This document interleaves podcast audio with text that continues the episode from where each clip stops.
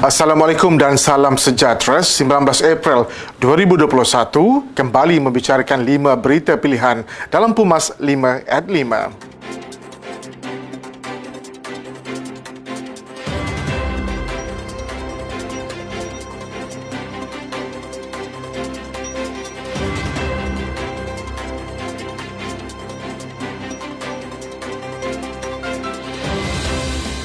Timbalan Presiden AMNO Datuk Seri Muhammad Hassan menyifatkan video yang mengiklankan aktiviti perjudian berlatar belakangkan suasana Ramadan dan Aidilfitri sangat menyinggung umat Islam di Malaysia. Suruhanjaya Komunikasi dan Multimedia Malaysia SKMM mesti tampil segera menjelaskan bagaimana perkara itu boleh berlaku dan dibenarkan tular. Beliau berkata video itu sangat keterlaluan dan tidak sensitif apabila disiarkan pada bulan suci umat Islam.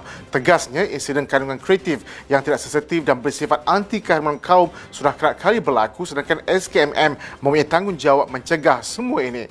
Malaysia memerlukan tindakan pencegahan efektif dan bukan tindakan reaktif. SKMM wajar menyediakan garis panduan dan kod kandungan yang selari dengan budaya dan norma masyarakat Malaysia tidak lagi memedai.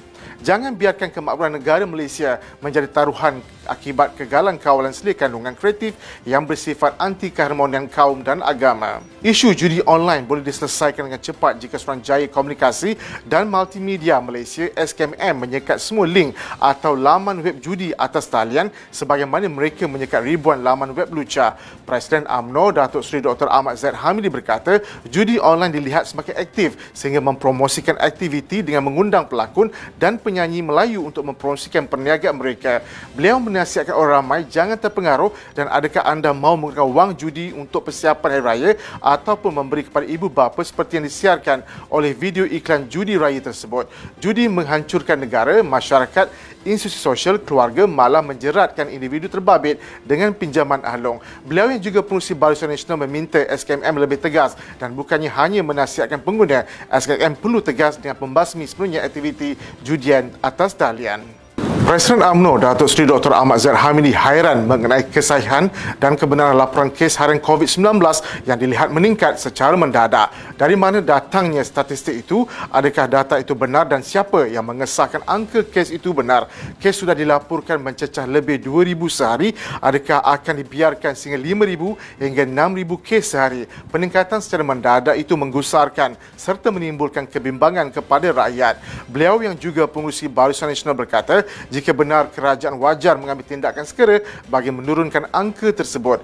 Aidilfitri akan tiba tidak lama lagi, promosi darurat berbaki 4 bulan dan mungkin akan dijadikan modal untuk memanjangkan tempoh darurat tersebut. Kerajaan perlu bersikap jujur memberitahu segala angka yang lengkap dan spesifik COVID-19 dan bukan sekadar angka harian yang bersifat umum. Ketua Pemuda UMNO Johor Muhammad Hairi Muhammad Shah berkata, Pemuda UMNO Negeri Johor membuat desakan tersebut selepas melihat situasi COVID-19 yang tidak menampakkan perubahan positif. Apabila darurat dan PKP 2.0 dilaksanakan sepatutnya memberi impak yang baik untuk mengekang penularan COVID-19 namun ianya tidak memberi kesan seperti yang diharap malah kes berkenaan didapati meningkat kebelakangan ini. Tegasnya, apakah relevannya perintah darurat memerangi COVID-19 atau sekadar untuk beri tempoh masa cukup untuk barisan jemaah kabinet mengumpulkan duit gaji dan allowance atau dana sebelum menghadapi PRU. Banyak perkara yang dilaksanakan Kerajaan Perikatan Nasional menimbulkan pelbagai persoalan kepada rakyat. AMNO mempunyai ramai pemimpin berkaliber yang boleh diketengahkan bukan hanya sebagai calon jawatan Perdana Menteri tetapi membarisi kepimpinan secara umum baik di peringkat persatuan atau negeri. Ketua Penerangan AMNO Syarif Hamdan berkata UMNO tidak tergesa-gesa untuk menamakan calon Perdana Menteri kerana pilihan raya umum masih belum dilaksanakan kerana demokrasi masih terkendala disebabkan darurat. Beliau berkata sebagai respon kepada Ketua Penerangan PPBM Datuk Wan Saiful Wan Jan yang mendakwa bahawa UMNO dan Barisan Nasional sehingga kini masih tidak mempunyai calon Perdana Menteri untuk pilihan raya ke-15. Beliau yang juga naib Ketua Pemuda UMNO mengajukan kepada PBM boleh parti itu menamakan di kalangan pemimpinnya yang disegani terkenal nasional dan sesuatu positif yang dilihat sebagai potensial PM. Demikian daripada saya, Muhammad Saiful Muhammad Sahak. Jangan lupa temu janji kita Isnin hingga Jumaat jam 5 petang, 5 berita pilihan, hanya ada 5 at 5. Assalamualaikum dan salam muafakat nasional.